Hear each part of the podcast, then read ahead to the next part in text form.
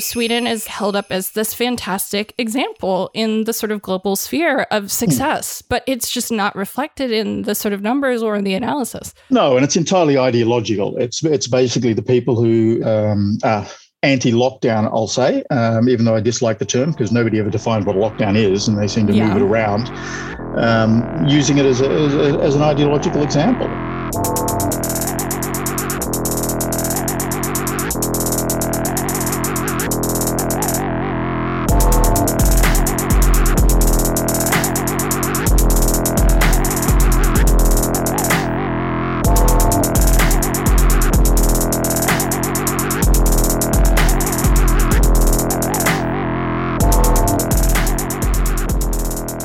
To the Death Panel. To support the show and get access to our second weekly bonus episode, become a patron at patreon.com slash deathpanelpod.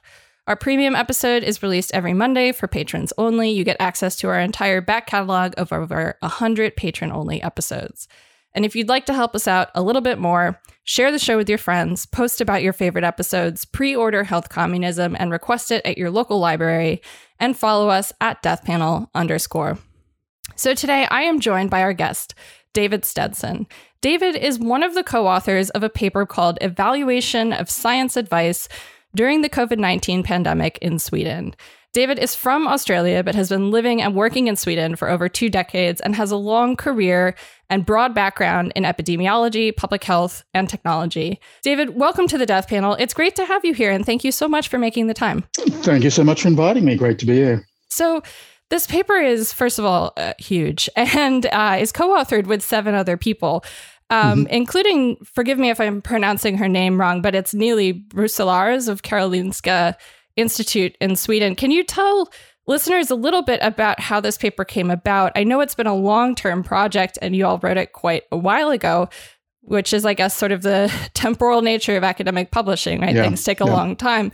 But for listeners who haven't read this really quite comprehensive and very detailed paper, can you set up what the framing is, who you and your co authors are, and what the paper tries to show? Right. Um, well, the paper is actually part of a broader project out of the University of Colorado called the Escape COVID Project.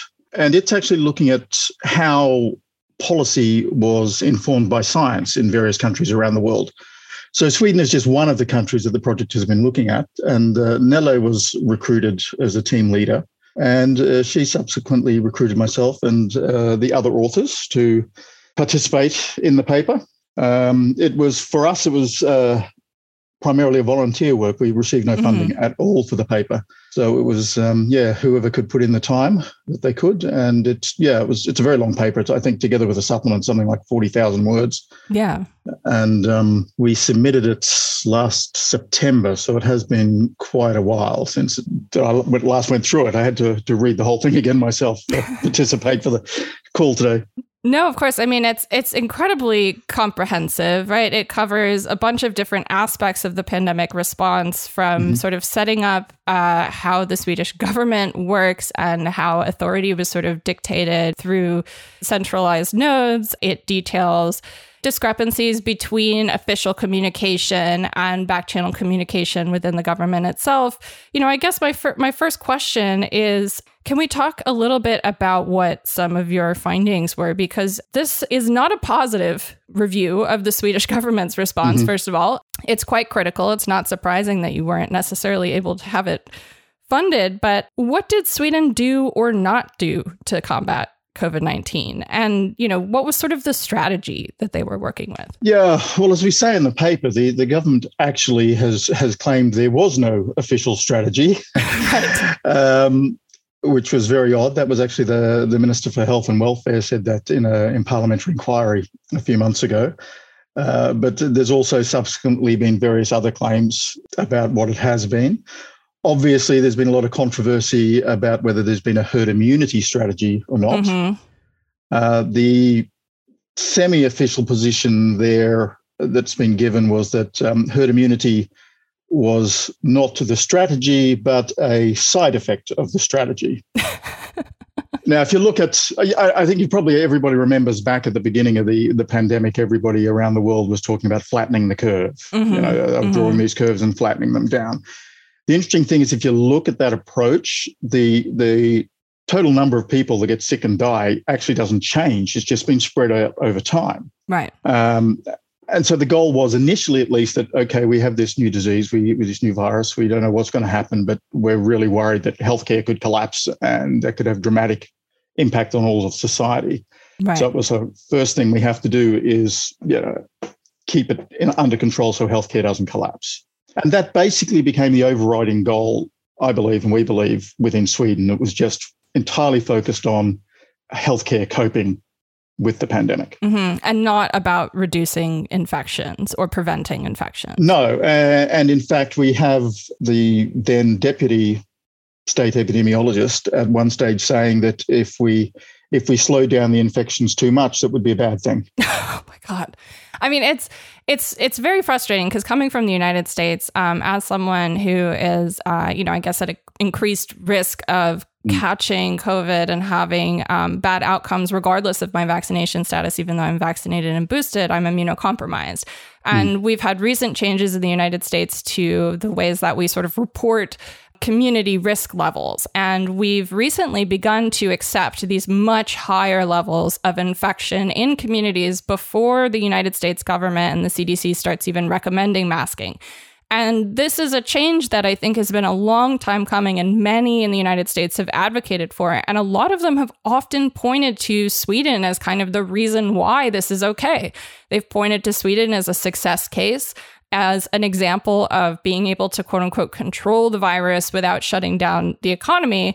And I think what you guys really show is that, you know, ultimately this kind of international understanding of Sweden um, sort of successfully managing the pandemic does not really reflect the reality of, of use all, you know, the experience that you've all had actually living in Sweden, living through the pandemic. I mean, it seems like the strategy was really to prioritize uh, normalcy, right? And prioritize, as you're saying, these sort of things like keeping the hospital from being too overwhelmed, which obviously is like an, a very important part of trying to keep COVID from sort of having these compounding negative social determinant effects within the sort of broader health population. Mm-hmm. We're seeing the sort of delays in cancer screenings, resulting in cancers being much more severe by the time they're caught. I mean, we're you, we're two years into this pandemic, unfortunately, though, and it doesn't seem like these strategies of just sort of allowing unchecked infection are necessarily producing the results that we want in the population. How, you know, how was actually the sort of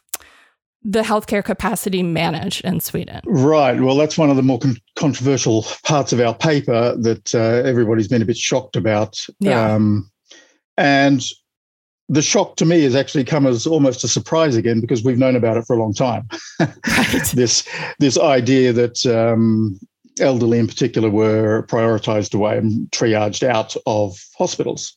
Right. So, well, first I want to go back a little bit to, to, to what you were saying about prioritizing economy and other issues. So the, the public health authority here in Sweden is it's called Folkhälsomyndigheten. It has as part of its brief, it's important to look at health holistically and across mm-hmm. all of society, which I think is a good thing. Um, and they've all, often fallen back on that is that they were looking very much at the impact of the pandemic as a whole.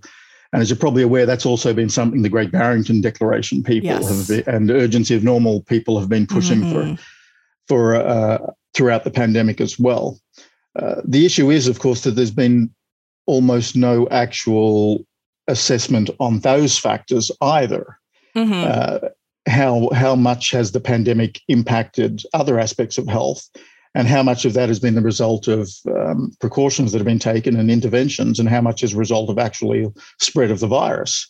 You know, here in Sweden, for example, while um, junior schools were not closed at all throughout the pandemic, and middle schools mostly weren't.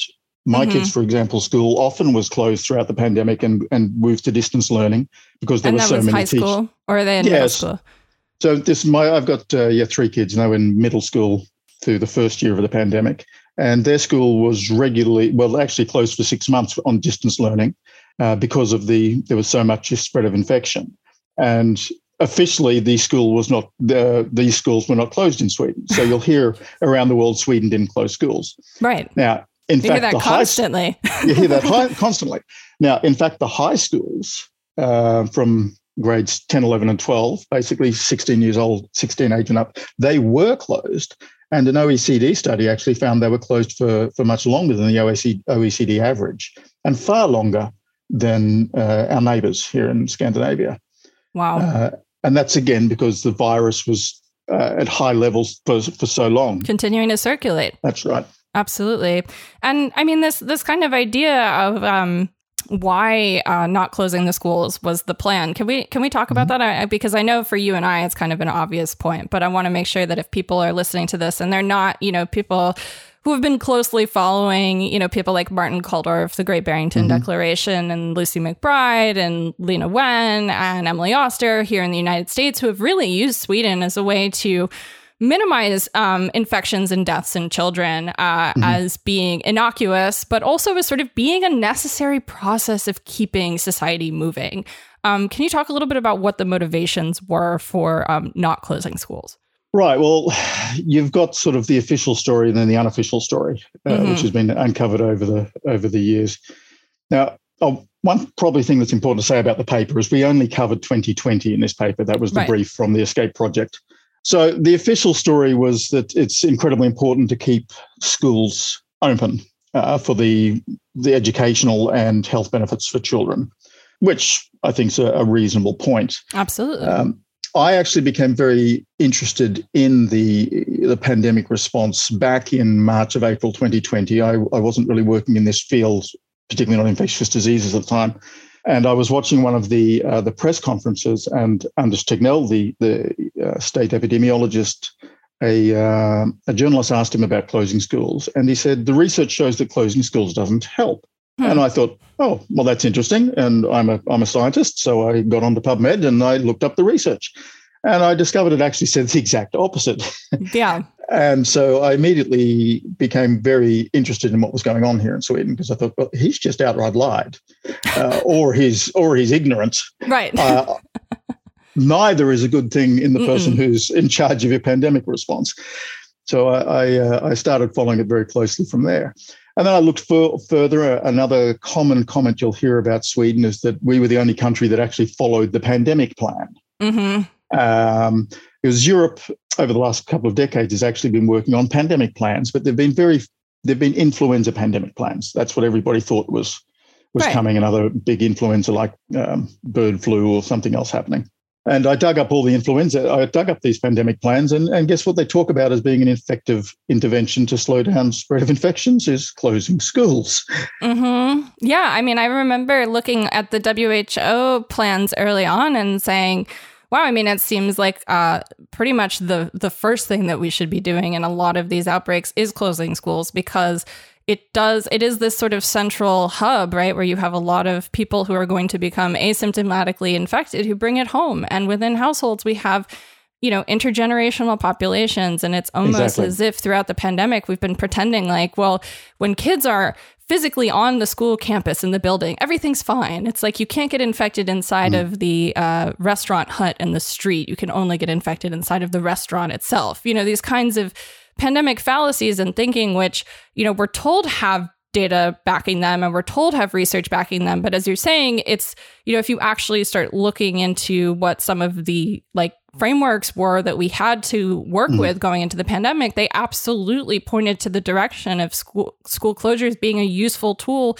as a sort of circuit breaker yeah one of the excuses that was used is that there's this fear uh, mm. that if the kids aren't in school then they'll be out socializing more outside of school and so, therefore, that might increase the risk of infection. And this was a common pattern um, throughout the pandemic where we'd be told something couldn't be done because of the fear of the consequences of doing it. For example, we were we were told multiple times here in Sweden that wearing masks might be a bad thing. It might increase the risk of infection because people would no longer social distance or they would touch their faces more, which never made any logical sense anyway. Oh my uh, gosh. And but the, the the the idea was though that if kids were socializing more outside of schools, then that would increase infections. Uh, I actually looked up where that came from, and this was a, a hypothesis, um, say 15 years ago after various influenza epidemics. But it has been studied since then, and it was found that that did not, in fact, happen. but this science was never evaluated. This science was never uh, included in the in the preparation plans here. It was still this hypothetical fear of what might happen if you do something. Mm-hmm. Uh, and I, for one, have noticed this as a pattern in um, within the medical profession. Right, absolutely. I mean, I, I think that this kind of idea, these sort of fears of um, looming sort of behavioral dynamics that might mm. fuel add-on infection vectors or something. You know, there's there's been this conversation this whole time of like, well, mm. we have to balance COVID infections with all of these sort of social harms also that come mm. from closing schools, whether that's learning loss and the implication that children will like earn less money over the course of their lifetimes because of the pandemic disruption to the sort of claims that it's going to fuel a sort of epidemic of suicides in children. You know, mm. a lot of these frameworks are sort of based on this behavioral idea and they're really centered around sort of managing fear and the idea that actually fear can kind of be worse than the virus itself. And this seems to be a kind of idea that was very, um, you know, it had a lot of purchase. And I know in the past you've worked on behavioral health uh, technologies mm-hmm. and interventions. I mean, do you feel like some of your work in that area kind of informed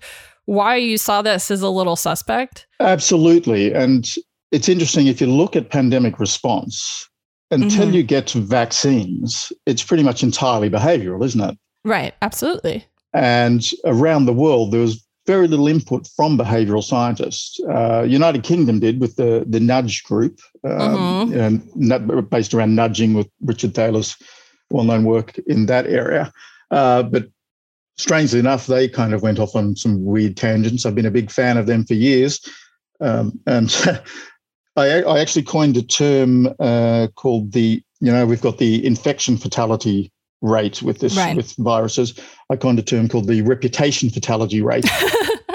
because there's been numerous scientists around the world that I've uh, held in esteem for many, many, many years. And then they've come out and done some totally bizarre things in this pandemic. Uh, I'm sure you know of many of them, more than one in the United States, and uh, and my view of them as scientists has absolutely plummeted. And um, the Nudge Group was one of them. They were they were saying some bizarre things, and but even around the world, though, you've got all of the nearly all of the pandemic response has been driven by doctors. Mm-hmm. And doctors actually have very little in the way of behavioral training and yet they're the ones talking about whether people will change behavior or talking about uh, risk assessments. How many how many risk analysis would an experts in, in risk analysis have been involved in the pandemic response? I mean, very, it's been very few, if any. More uh, people have been more looking for that analysis to come from economists than from people who actually do, you know, health systems research. I feel like it's, mm. you know, when we think of risk analysis, um, you know, I obviously start thinking of, in terms of like public health on uh, mm. environmental impacts, and then, ac- you know, the sort of financial toxicity aspects because we're in the United States and access to healthcare mm. is a huge problem here. Um, and that obviously will impact and modify sort of any public health problem. But it, it really feels like when people talk about risks now, they they talk about it in such a personalized way where it's really mm. just framed as sort of you know, oh, the sort of healthy person's individualized risk, as if the healthy person is kind of this perfect specimen that exists with no prior COVID infection, no pre-existing conditions, and that, you know, and and with all the the sort of um, economic tools to be able to um, fulfill these sort of behavioral interventions like social distancing, staying home, mm. being able to pay out of pocket, and and these kinds of things, these financial um, sort of constraints to behavioral interventions in the United States are not necessarily the same um, situation in Sweden because you all do have a much different healthcare system. And one thing mm. that you say in the paper is that Sweden was actually quite quote, well equipped to prevent the pandemic from becoming serious. Now, I mean, can we talk a little bit about you mentioned the kind of dual message of saying that um, they're not pursuing herd immunity, that it's just a sort of quote unquote side effect of the strategy, which I find hilarious. Um, and also this sort of a gap between the official narrative that said, you know, it's safe for children, mm-hmm. it's totally fine, and these internal emails that reflected actually a sort of deliberate strategy to um, achieve herd immunity specifically through encouraging infections in children.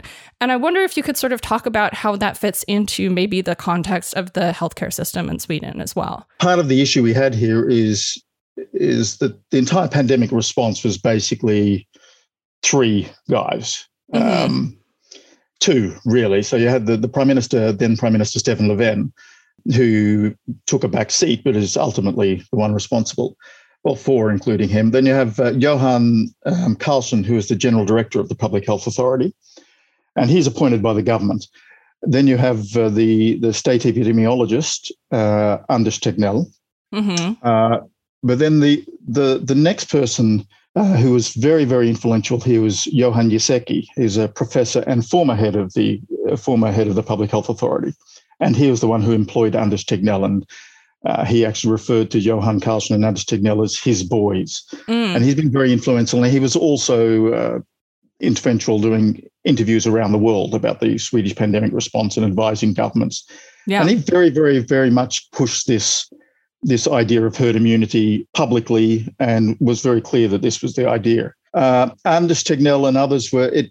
It was kind of very open in the first few months that this is actually what we were trying to achieve. We we we've got um, PowerPoint slides from one of the, the local infectious disease control doctors. Uh, Sweden split up into health regions, and he was in charge of one of the health regions.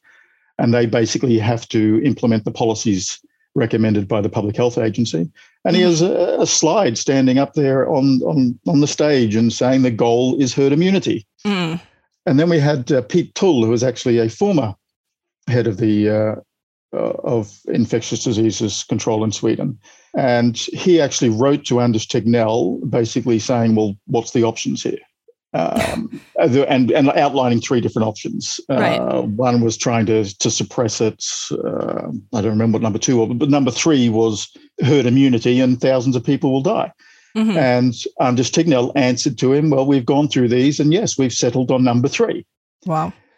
And this is very clear in the email. Now, that email we couldn't access from the Public Health Agency. Uh, it didn't exist, according it, it had been apparently been deleted, which is illegal. Wow. Uh, but Peet Tüll actually provided it. And wow. um, so it was, but then after a, I don't know what the period was, after a, a, couple of months, two or three months, it started to become like, um, no, no, no, that's not the strategy. It's just a side effect through to uh, no, we never spoke about this at all, um, through to well, we don't really have an overriding strategy in what we're doing. We're just kind of reacting to the situation as it comes.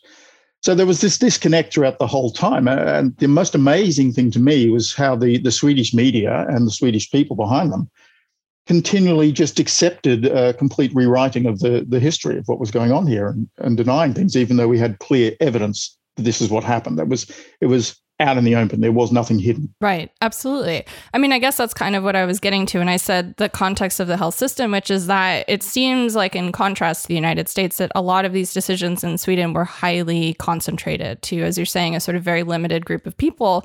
My understanding from reading the paper was that, you know, technically, um, the the sort of response was supposed to be coordinated by the prime minister, but that didn't happen. Is there a reason why that didn't happen, or is it just sort of that these personalities really just dominated and it sort of went from there? Yeah, there was actually um, there's been several crises over the recent years, including the Indian Ocean tsunami that infected affected a lot of Swedes that were uh, on holidays in Southeast Asia. Uh, there was also the sinking of the Estonia ferry in the Baltic some years ago, where 500 people drowned. A uh, very large ferry traveling from Estonia to Sweden sunk. And um, one of the, the various inquiries into those things discovered said basically Sweden is really poor at um, handling crises. Mm-hmm. Uh, our various people have pointed out that, well, Sweden hasn't been involved in a war in like 300, 400 years. We've managed to avoid World War One and World War Two, and and and so the, the life has become very good in Sweden. We're not very good at crises. And that's very much seemed to be the, the case here. So that when someone such as Anders Tegnell basically stood up, was confident and um, I hope I don't know whether you're going to have to censor this for your audience or not, but a, a Swedish uh, epidemiologist um, Emma Frans actually wrote a book about the Swedish response and basically said he had big dick confidence. um, so the, the, you know big dick energy is really um yeah. is the sort of problem here. The, right. I mean that makes a lot of sense though. That kind of like reflects a lot of the media appearances that I've seen him do. Well, that's right. And people people in a crisis they look for leadership, don't they? Right, and right. he was he was giving the appearance of leadership.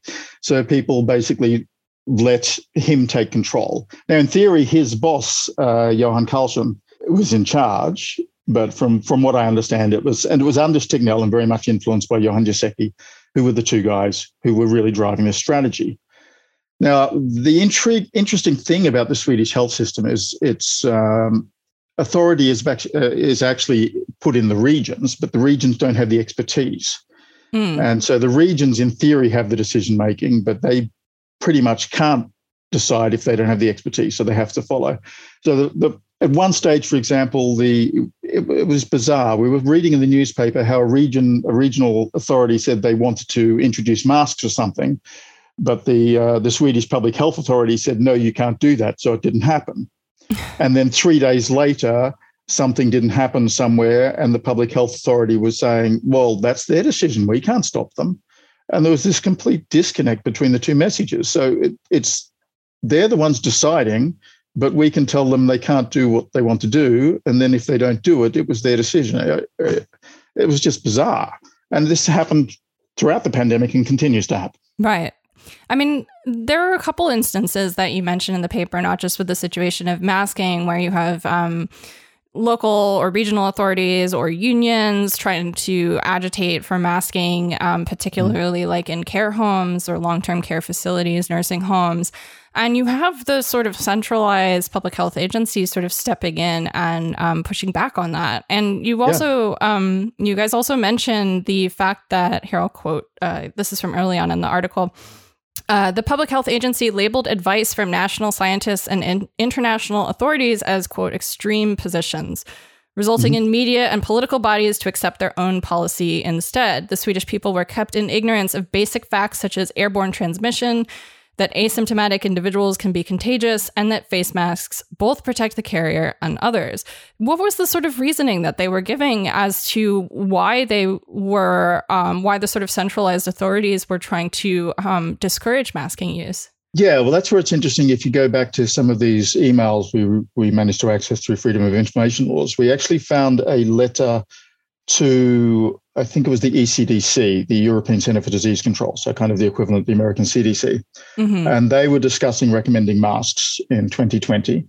And Anders Tegnell wrote to them uh, and explicitly said that Sweden didn't support this and advised against this, and that it would decrease trust in authorities if they did so. Decrease trust.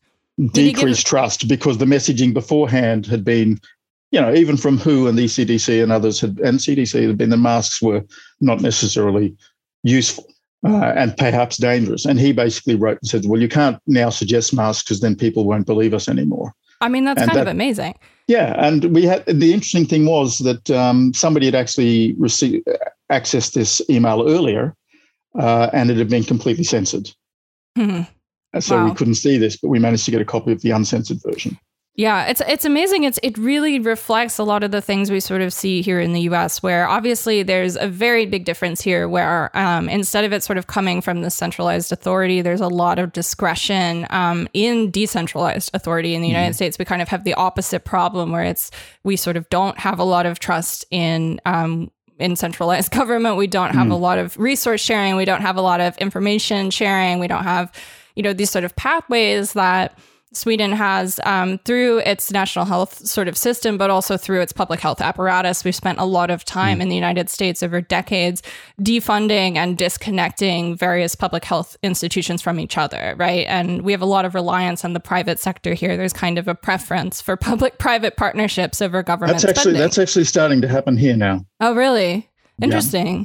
Yeah, do you want to talk about that for a second? Because I mean, this is one thing that we talk about on the show all the time, which is that it's very frustrating to see how broken these sort of preferences for um, using privatization to manage public health have been in the United States. And it's something mm. that is being exported all throughout the world. I mean, there is all this conversation in the UK about um, messing with the NHS, inspired by mm. consultants from America's United Healthcare, who's been going over there trying to convince Boris Johnson for years now that they should privatize the NHS. Um, but there, you know, there are all these instances where essentially, like, regardless of the the system, like both um, responses have redounded to this kind of sunk cost in like we can't admit having made any mistakes because that mm. will undermine trust.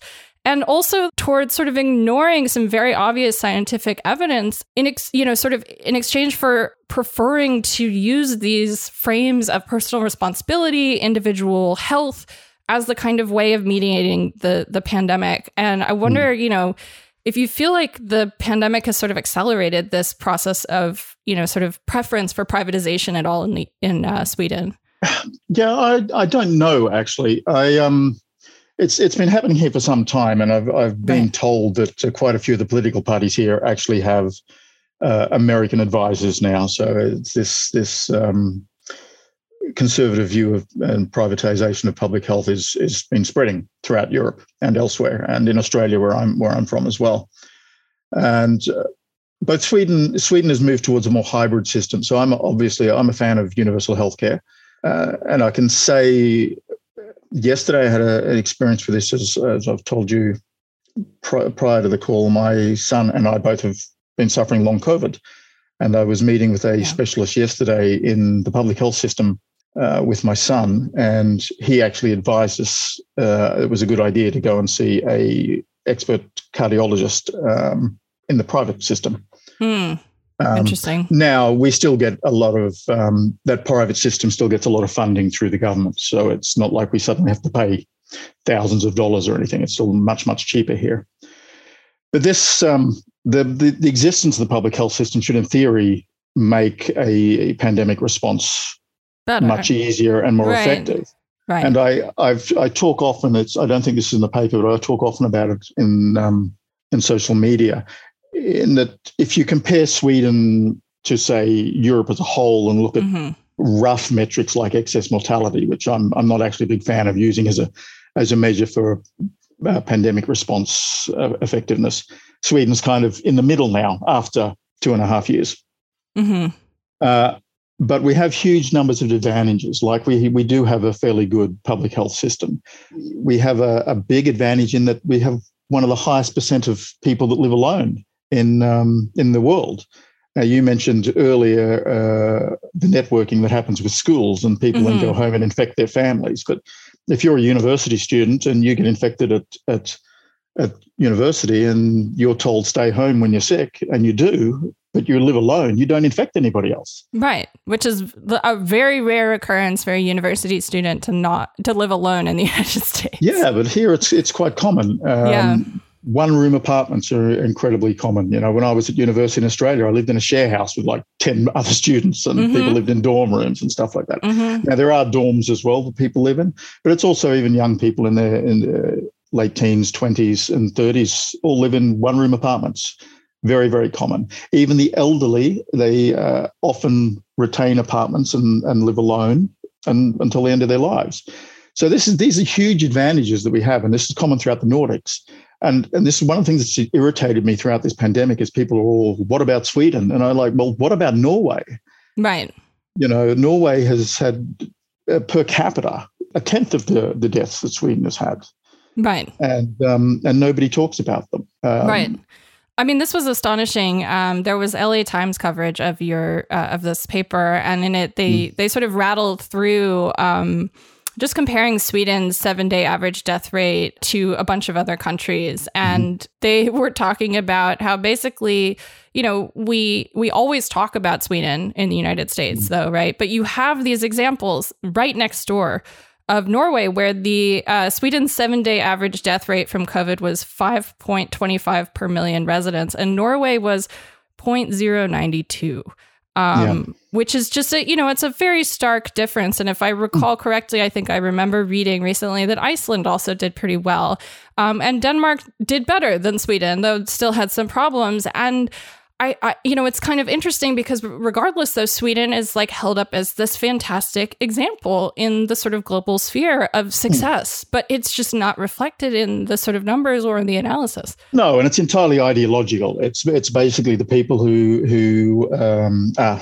anti-lockdown. I'll say, um, even though I dislike the term because nobody ever defined what a lockdown is, and they seem to yeah. move it around um, using it as, a, as, a, as, an ideological example. But um, what what many people don't realize is that um, I, I, mentioned this. I did a thread on this on Twitter some a couple of months ago. That Sweden actually had the longest lockdown in the world. Mm. Because if you look at our laws, and this is again something that changed, you know, at the beginning of the pandemic, it was all, uh, yes, herd immunity, this is the way to go. And then all of a sudden, it's not herd immunity. Well, our laws, the rec- we, we have these things called uh, public advice that they were giving out and as recommendations. But if you Mhm. look at the actual law and infections control, we are obliged to follow this advice Interesting. unless unless you can show that you uh, did something else equivalent. Okay, Mhm. so if you don't wear a mask, you you showed you did something else like held distance. I don't know. And the Johan Carlson, the general director of the um, Public Health Agency, explicitly said at the beginning that this is not just advice that you can choose to follow or not; it is obligatory to follow it. Hmm. Um, and this was the same. It was on the the health agency website, but within a couple of months, that got changed to oh no, this is just recommendations.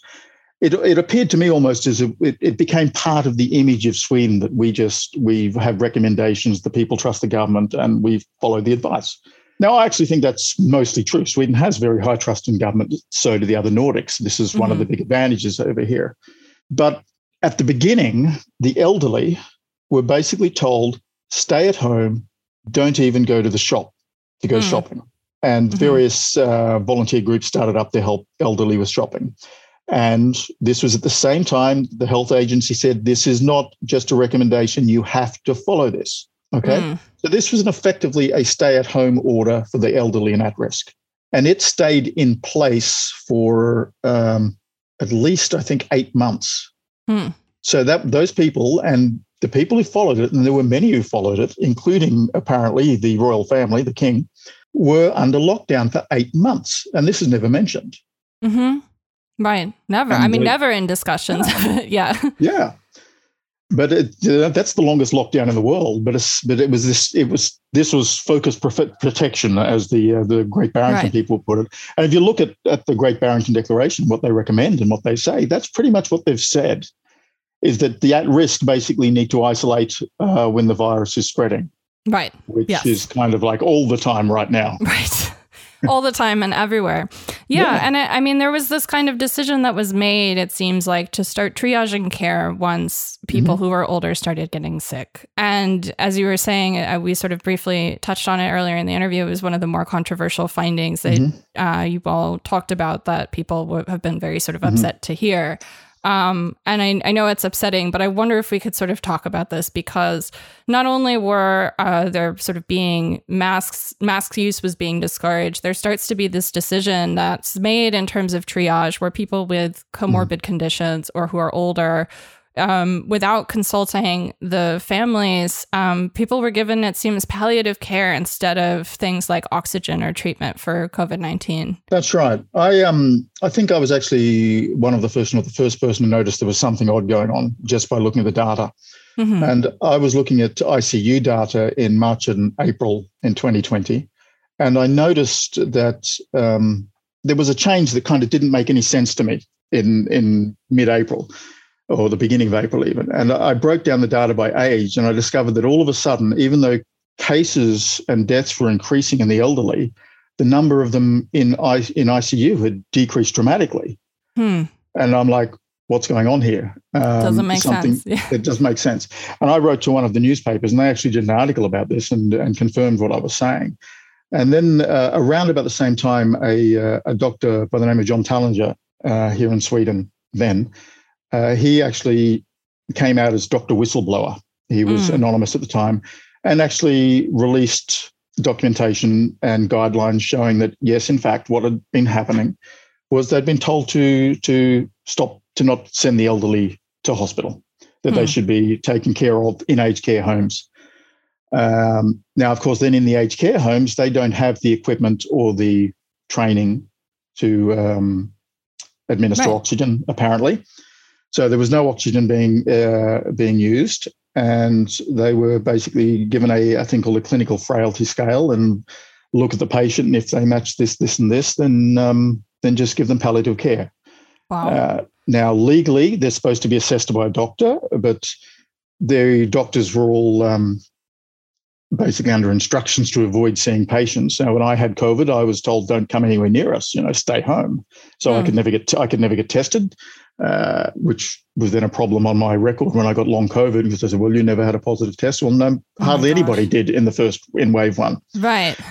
So these so these elderly were basically then given morphine, and there were there have been numerous cases um, where families found out about this and argued against it.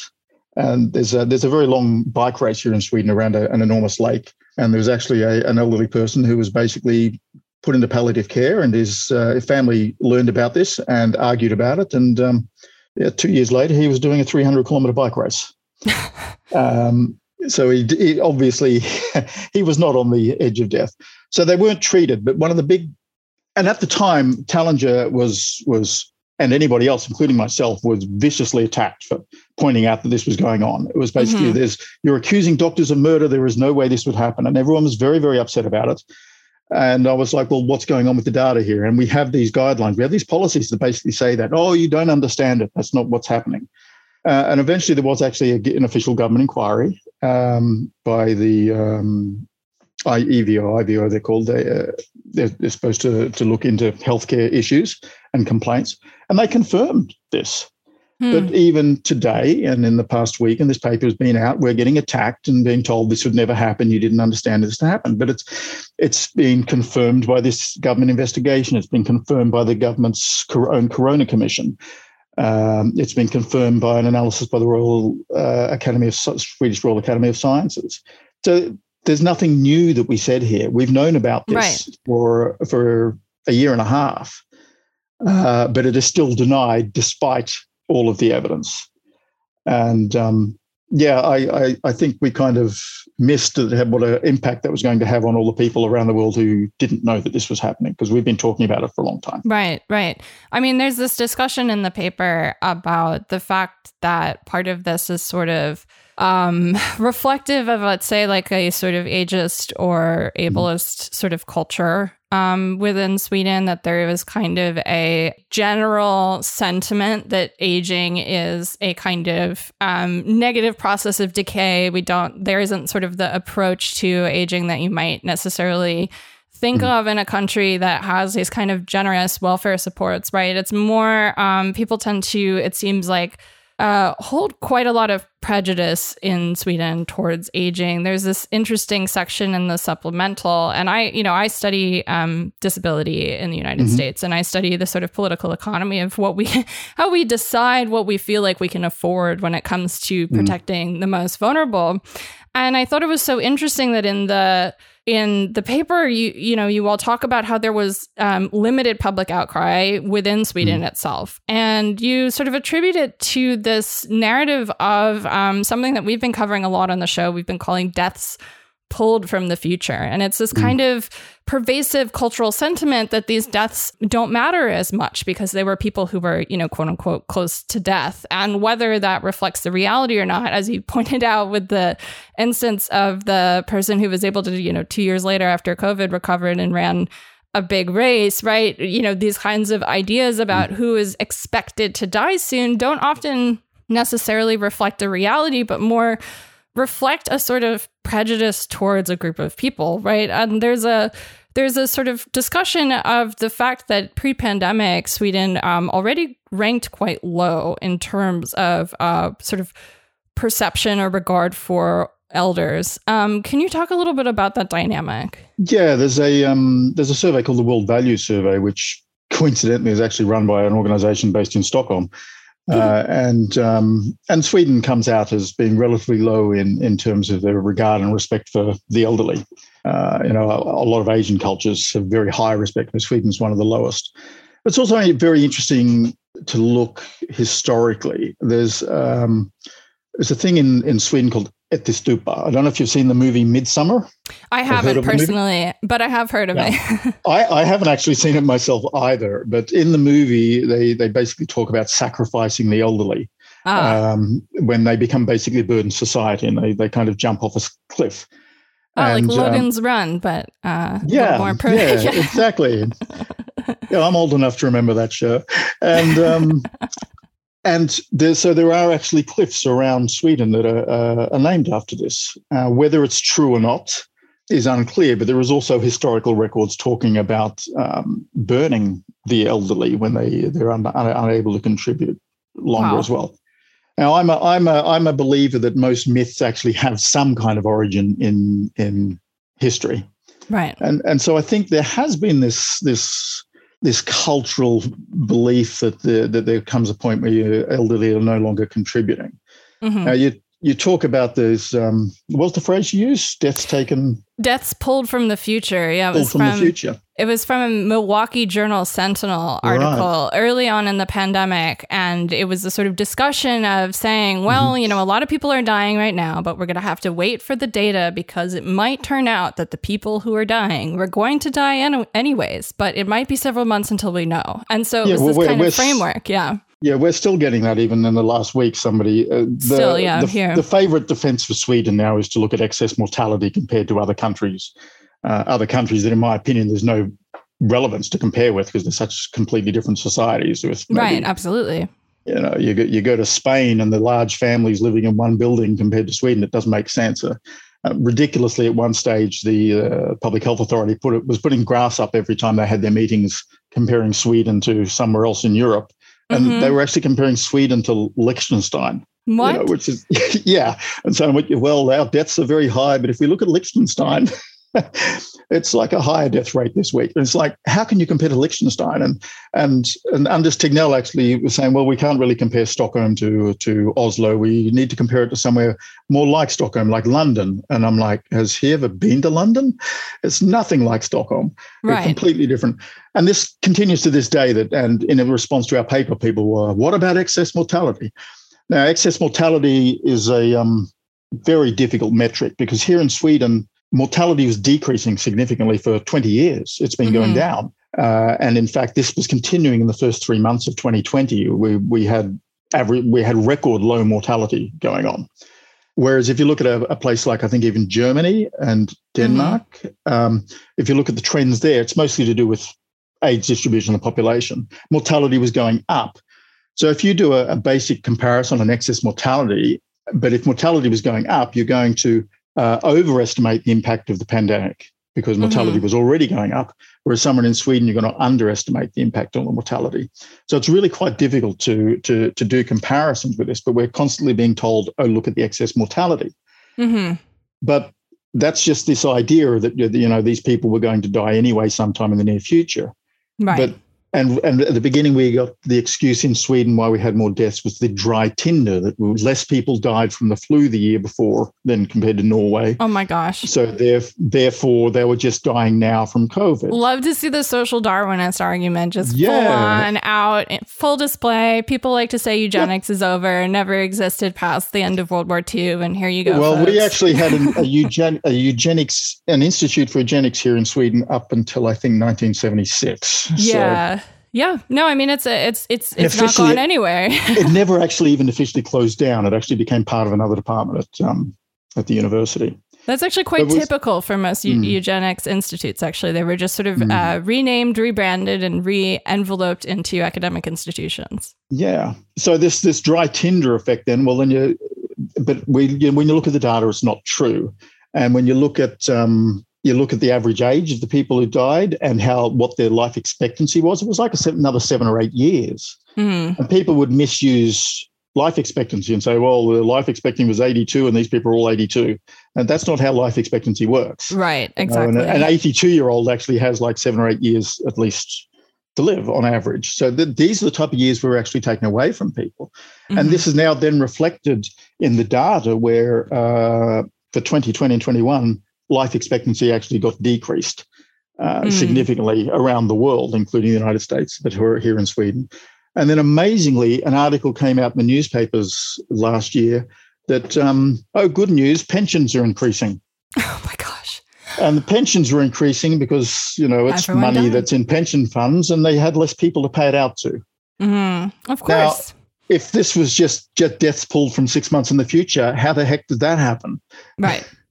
It, right. it makes no sense. No, absolutely. And I, I mean, you, there's discussion in the paper too about how in 2020 there were also deliberate efforts to hide some of the data from deaths in care homes. Um, you talk about how some municipalities refused to declare the number of deaths in care homes and that there was often sort of this attempt in a couple of different places to kind of keep death rates, quote unquote, covered up regionally there's discussion of an outbreak in a maternity ward in a hospital that was initially kept secret.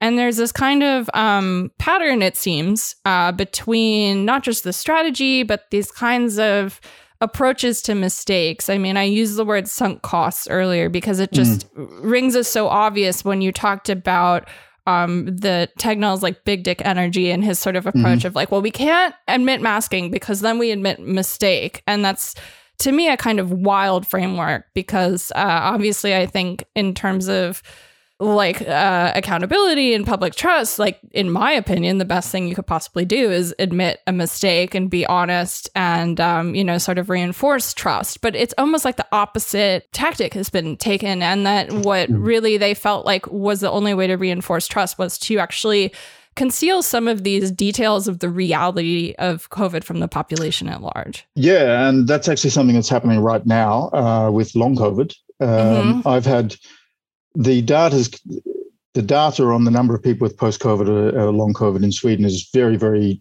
difficult to understand and update. Yeah. And in fact, like, there's something like 70,000 people now officially have the, the diagnosis, but I pretty much had to demand that the diagnosis got put on my journal and also for my son. They've only only recorded something like two or three hundred children with post COVID.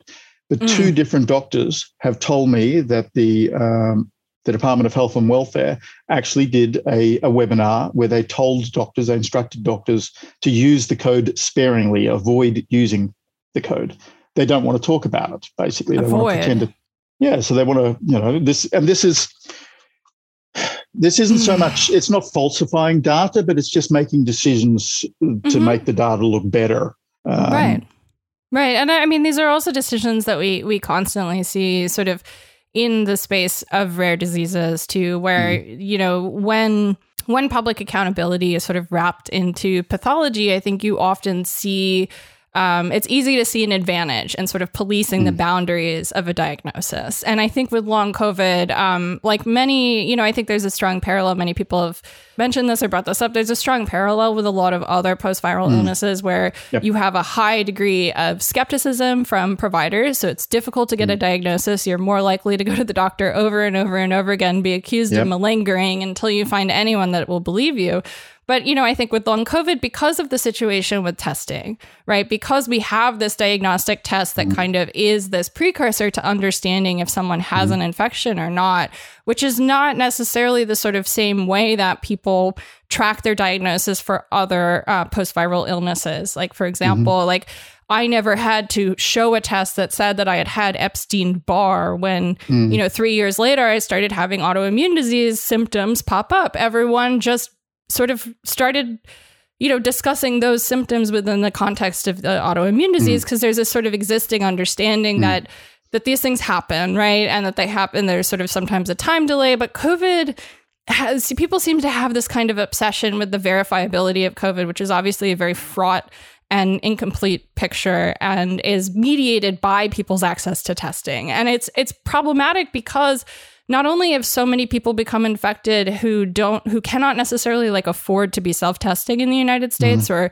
we have a lot of people who are low income workers who have long covid because they've been at work all along with very little protections and quite high mm-hmm. levels of spread. I mean, a lot I think most of the people that I know in Florida, I lived in Florida for 6 years, most of the people I know in Florida have um, gotten COVID. About half of them have long COVID most of those people are people who work in the service industry or schools. Yeah. And so yep. it's kind of like these patterns are showing up, right? But a lot of those people who are going to the doctor right now, they don't have that positive COVID test because testing in Florida has been incredibly inaccessible. And it's, I think people with long COVID are really in this shitty situation where they're, um, you know, they're experiencing a disease that is incredibly marginalized. Um, they're, you know, welcome to the club. Like rare diseases uh, are not studied. It is a, a major problem. And we have no idea what the long term impacts of long COVID are. And yet, we i think most people think it's totally fine to become infected with covid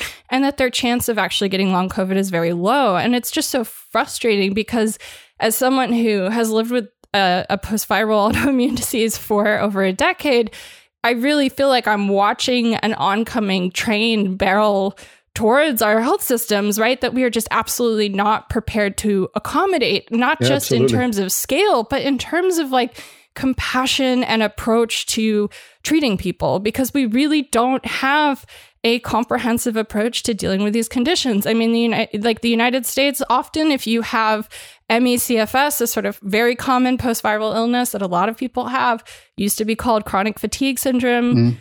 We don't really use that word anymore because it had a lot of stigma associated with that uh, diagnostic label. But you know it's like people who are in that category right they're they're not necessarily going to be um, receiving care.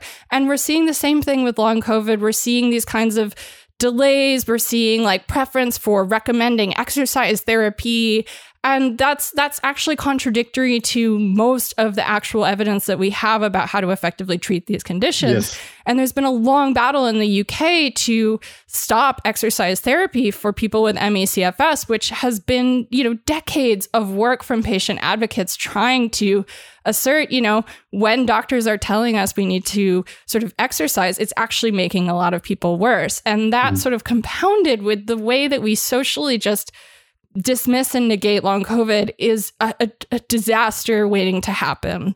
And it, I mean, it's something I think about every day, which is sort of like, it's, you know, I'm, I'm glad that you are feeling better and recovered, but you know, it's like long term, we're not prepared to, to help people like you navigate these things. We're really not prepared at all, basically, no matter what country you're in. Well, I'm, you know, I'm in a kind of, a, I'm a scientist. I'm in a kind of unique position. I and um, I work for myself. I spend my own time. I don't uh, I've got some income, I, I, so I don't have to worry about having to go to a job and all these other things. So I can spend a lot of time reading the research and understanding what's going on.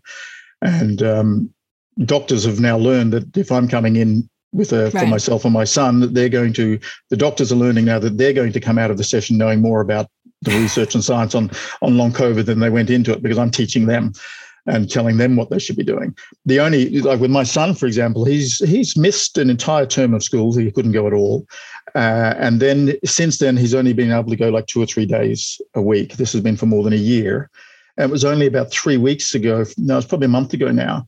There was uh, actually an organization here in, in Sweden, Doctors to Doctors. These are doctors who have gotten long COVID, who are mm. now looking and trying to put out guidelines.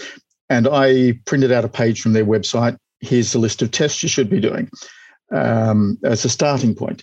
And I gave this to my son's doctor, and she kind of grumbled about, it. I was this, you know, do you want this back? And I said, no, take this. I'd like these tests being done. And she, so she apparently had started running through the test, and the first beginning was looking at uh, blood test. And she literally rang up like three days later when she got the blood test results, and said, "Take him to ER straight away." Wow. you know, he's been sick for more than a year, uh, but now she sees the blood test showing he's got clotting happening. Mm. And I'm mm. like, yeah, I know clotting's happening. This is like a standard thing with long COVID. We've known about this for a long time, but the primary healthcare in particular know nothing about this stuff. Right. And uh, well, I know that I, I made a mistake with mine because I couldn't get tested with the first time I had COVID. And but um, about eight months later, I decided, well, I'll go do an antibody test so I can prove I had COVID, and it was just negative. Now mm. we've since learned that the antibodies wane a lot over time, eight right. months. And secondly, that having a lower, a poor antibody response is actually a risk factor for getting long COVID. So you're actually more likely, if you're a long COVID sufferer, to get a negative on an antibody test, even though you have had COVID.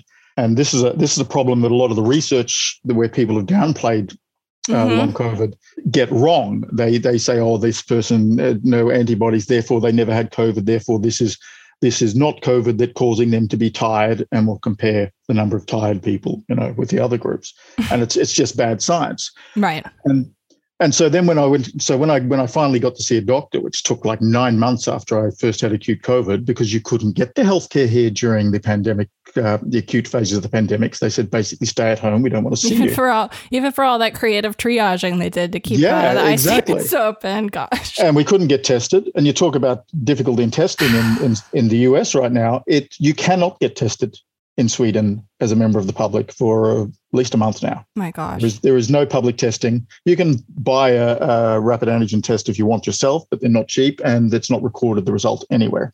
Right. So it's only people that are hospitalized now Oh that are tested. God.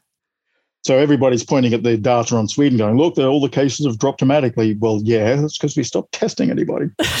gosh. But of course, I Oh. went along to the doctor with long COVID and he looked at my results and said, Well, you got no antibody, so you didn't have COVID. You sure it's not anxiety? And I'm like, Have you looked at my oxygen results I'm showing you here? I've been down to like 85% and stuff like this. How does that happen from stress? Yeah.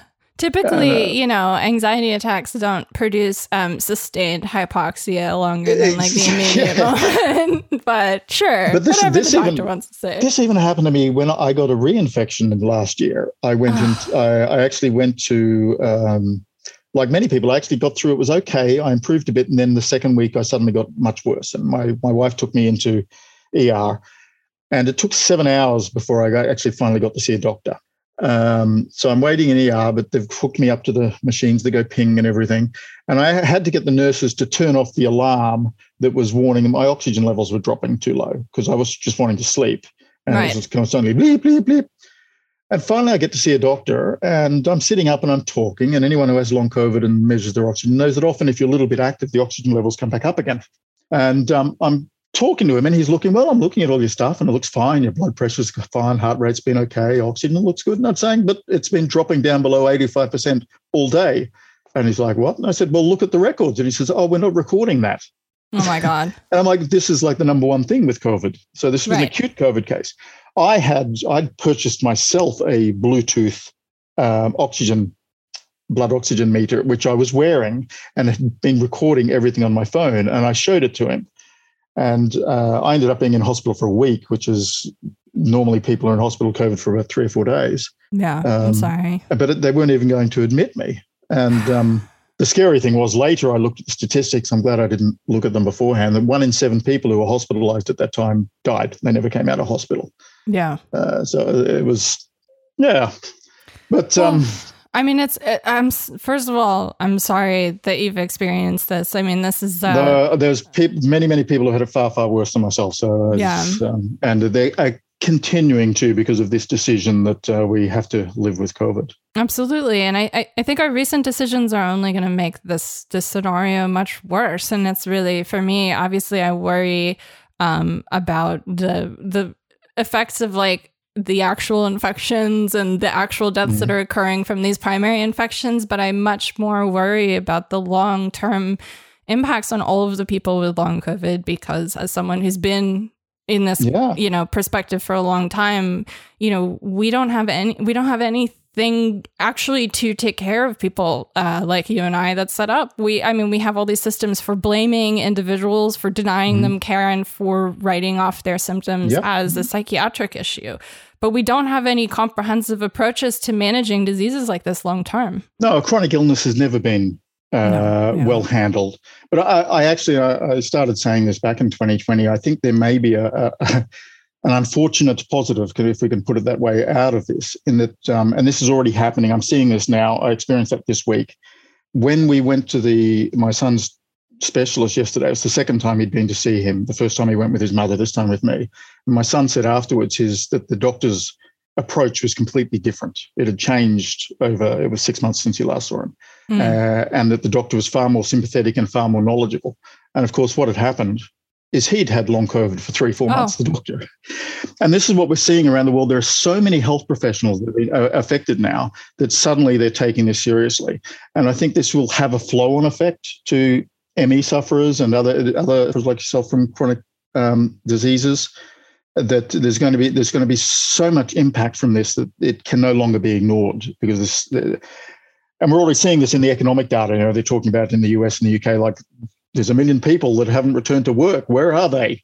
Mm-hmm. And it's like, right. oh, well, have a look at the data. There's a million people with long COVID. You know, maybe there's a bit of a hint we should see here. Right, right. No, I mean, and, and I, I, think these these sort of situations, um, you know, where there are mass disabling events, the sort of most recent instances of that uh, in the United States, at least, are not necessarily uh, happening to adults. Um, like we have the polio epidemic, which for many years sort of created um, concentrated waves of disabled people, but it affected children, right? So it's people mm. Who um, and the, the, you know the the people who um, became disabled who survived polio infections, which again it was like a very small per- percentage of infections that actually became serious, which makes this whole argument of like, oh, well, outcomes in children are, you know, bad outcomes are very rare, like specious bullshit. And, and the thing with polio is that uh, a lot of the worst outcomes took many, many years to show. Yes, yes, exactly. Uh, but these waves sort of that that happened in polio in particular, and I'm also thinking about tuberculosis. These mm-hmm. these happened in a lot of young people. Yeah. Um, it was a lot of young people, a lot of children, um, young people in the case of tuberculosis who were factory workers for example. And there was this real sort of concern about contraction in the labor force that drove a lot mm. of the policies to manage these diseases um, because there was concern that sort of we were disabling generations of workers. But there wasn't the position where it was like the people in the sort of seat of medical authority were themselves being disabled that were affected through their families, through their mm. social relations, but they themselves were not as susceptible to bad outcomes from, you know, polio because this is not like, you know, in terms of disease process, you know, it doesn't affect adults the same way. And what I do, you know, hope is that in the situation with long COVID, because it's fairly an indiscriminate condition, right, that there is some recognition from people who are within, you know, the sort of entrenched medical establishment who might not have any sort of prior approach to thinking about disease beyond the sort of um, the narrow billing cycle of sort of the clinical encounter, which is like a mm. sort of lot of how it's oriented around is these sort of cyclical experiences, which doesn't match up with the durational aspect of these diseases, right? You know, mm. I, I do hope that that there is something different in this situation. But my concern also at the same time is that, you know, we have this we have this incredible tendency to sort of only value people uh, in our societies relative to their ability to work. And these conditions do really interfere with someone's ability to um, hold down a job or be able to um, stand for long periods of time. And I, you know, I, I worry in the United States that our sort of safety net systems are not at all sort of even equipped to accommodate this many disability applications. And there, there are all these sort of structural changes that we should have made a year and a half ago to our systems of supporting people who are living with disabilities and chronic illnesses. Mm. But the, you know, we're two years in now with these changes in infections without testing. We're only going to increase the the long COVID population with without any plan, right? Without any plan to receive these people and help them. Well, well, the the, the current strategy, uh, the current strategy amount uh, uh, uh, amongst most of the Western world is that we get infected by this virus a couple of times a year. Yes. You know, so so long COVID, you know, like anywhere up to fifty percent of people will have it for kind of like three six months. Uh, longer term, where it's longer term disabling, looks like it's probably under five percent. But okay, so if, if it's five percent every time, we people. don't really know here. It could be, um, you know, so you so you get it twice a year. Is that ten percent? And mm-hmm. so if you're 20, by the time you're 30, the odds you've got long COVID are like 100%, uh, right. rolling the dice every time.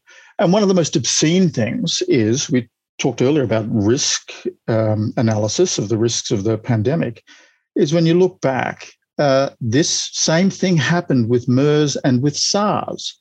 There was hmm. one uh, bit of research in Canada that showed that 10 years after they'd been affected by SARS, healthcare workers in Canada, nearly half of them had not been able to return to work. Wow.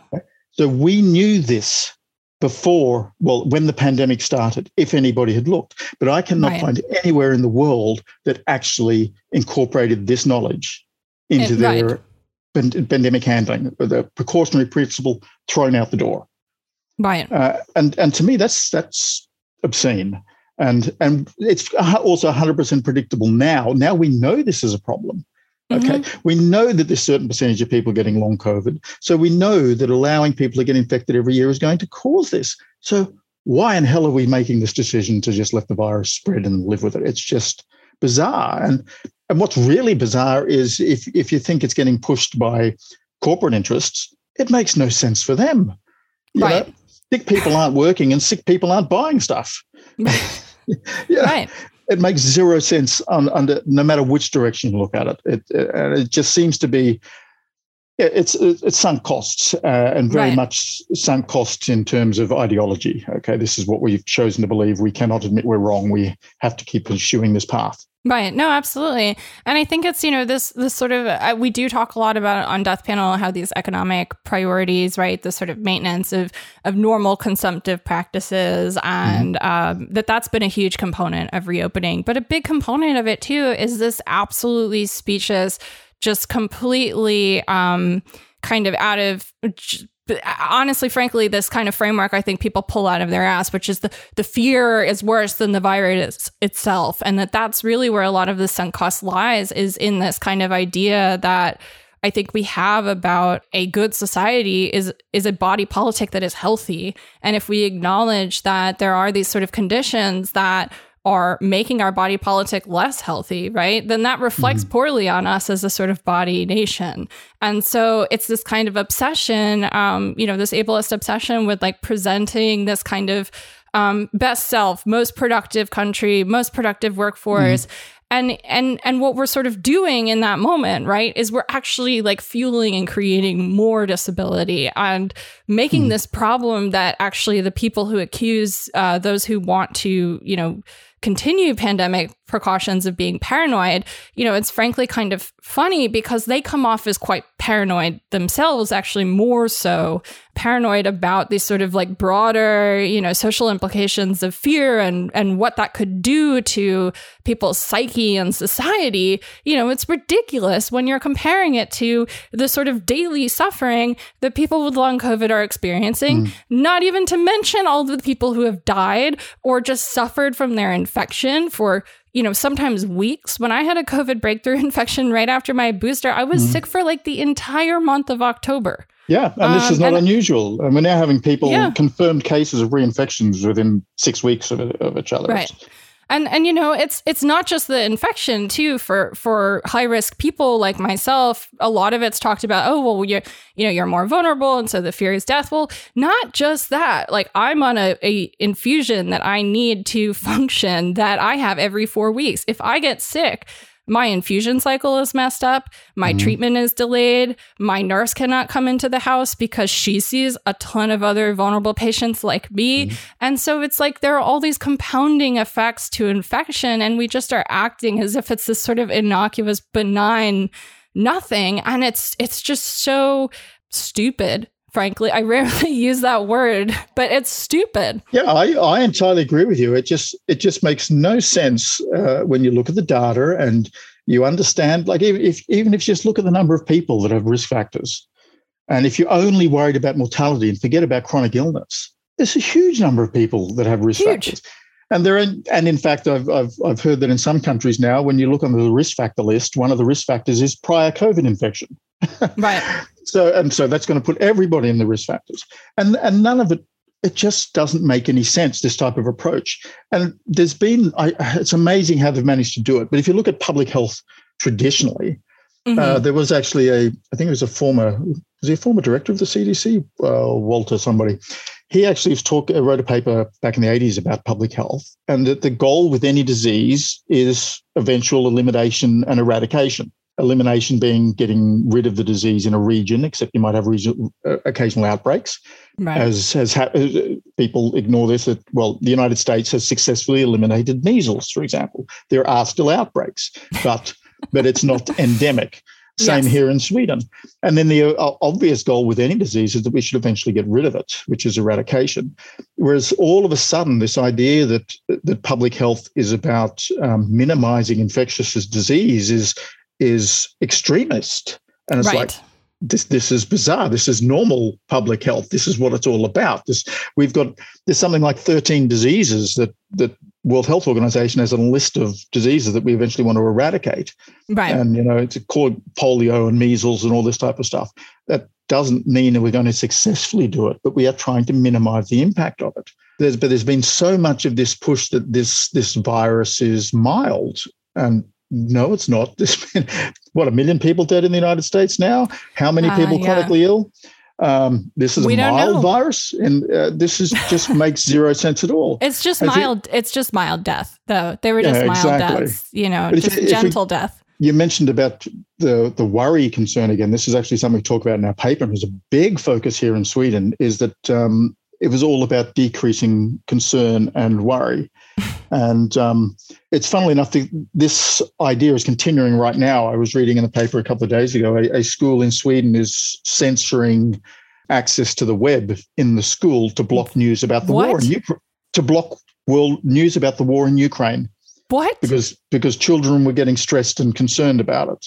Um, um, like, well, what? Yeah. Oh my god. Yeah. Sorry. Please continue. And you wonder well, how they and and this is this has infused the entire debate here about uh, COVID.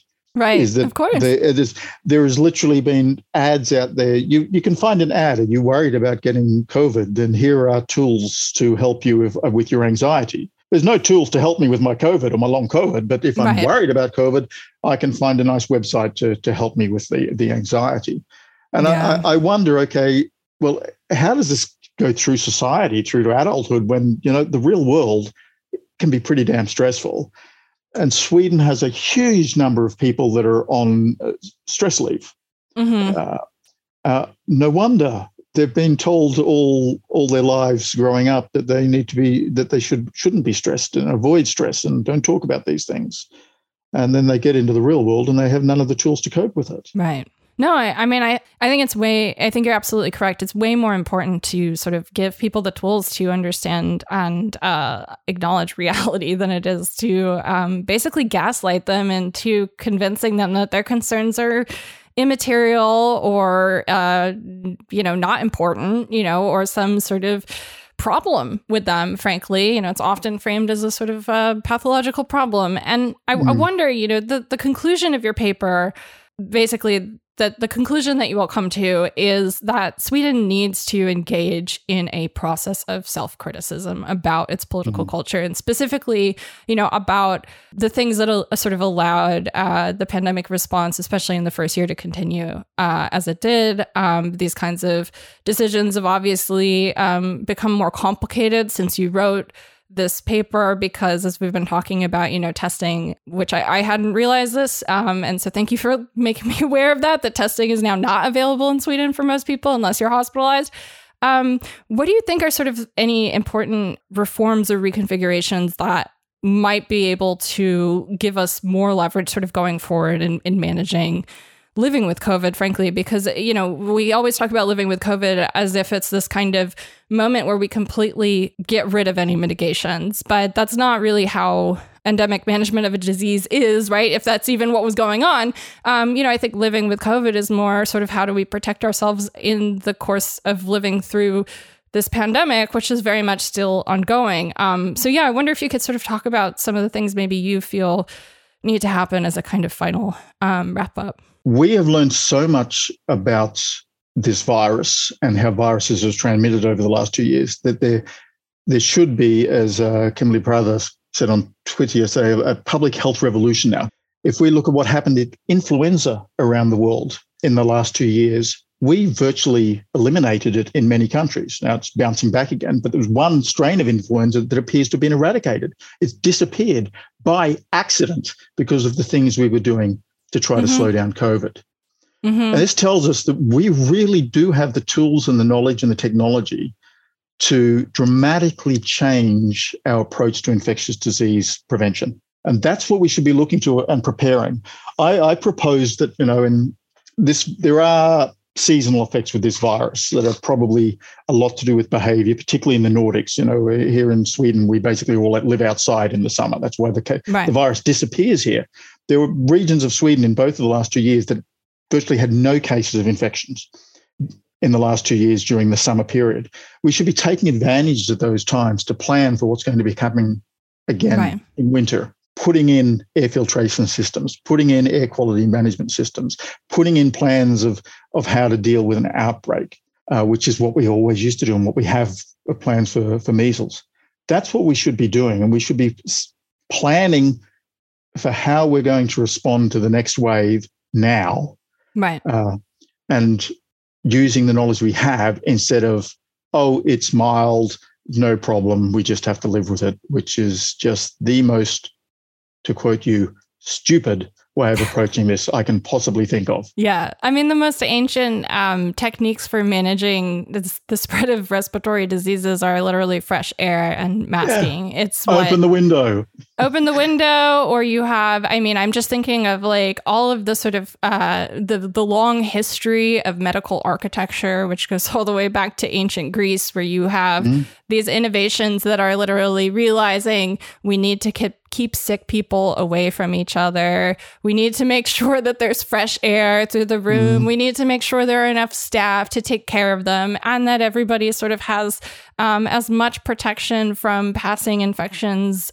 Because oftentimes people who are in the hospital don't necessarily have the same thing, even though they're next to each other. But you know these kinds of innovations that we largely um, i think used to think of as health technologies which were like clean air um, you know, clean spaces, uh, homes yeah. for people, shelter, access to good food, access to clean air, access to water, um, access to preventative health care. Like none of these things right now are being considered within the realm of pandemic responses. And I think, mm. you know, it's telling that these interventions, when they are happening, they're unfortunately happening because it's like a group of parents getting together and retrofitting the yeah. school, or it's people, you know, making, doing organizing and making direct interventions in their own workplaces. And, you know, this is the kind of thing that I think we need to see these um, acceptances of other public health technologies beyond pharmaceuticals as being also equally as important tools, because that's the only way I think we actually learn to live with COVID in a way that just does not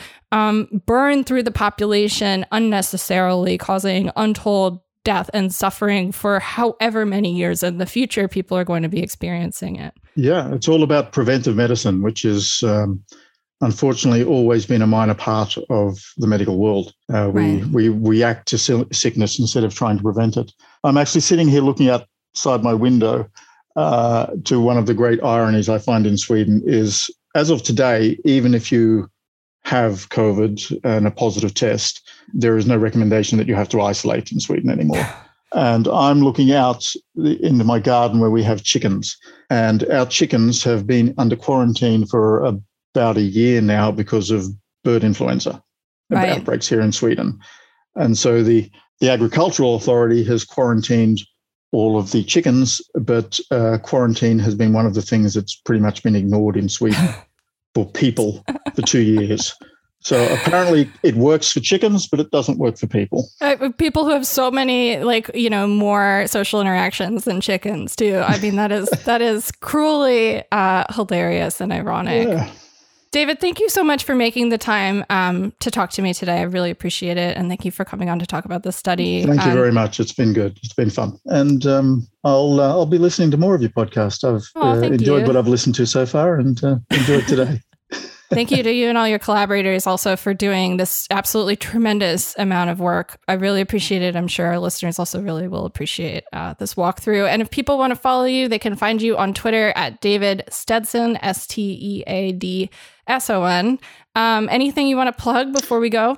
Uh, no, not at the moment. Follow me on Twitter. If I change my mind, I'll let you know there. Sounds like a plan.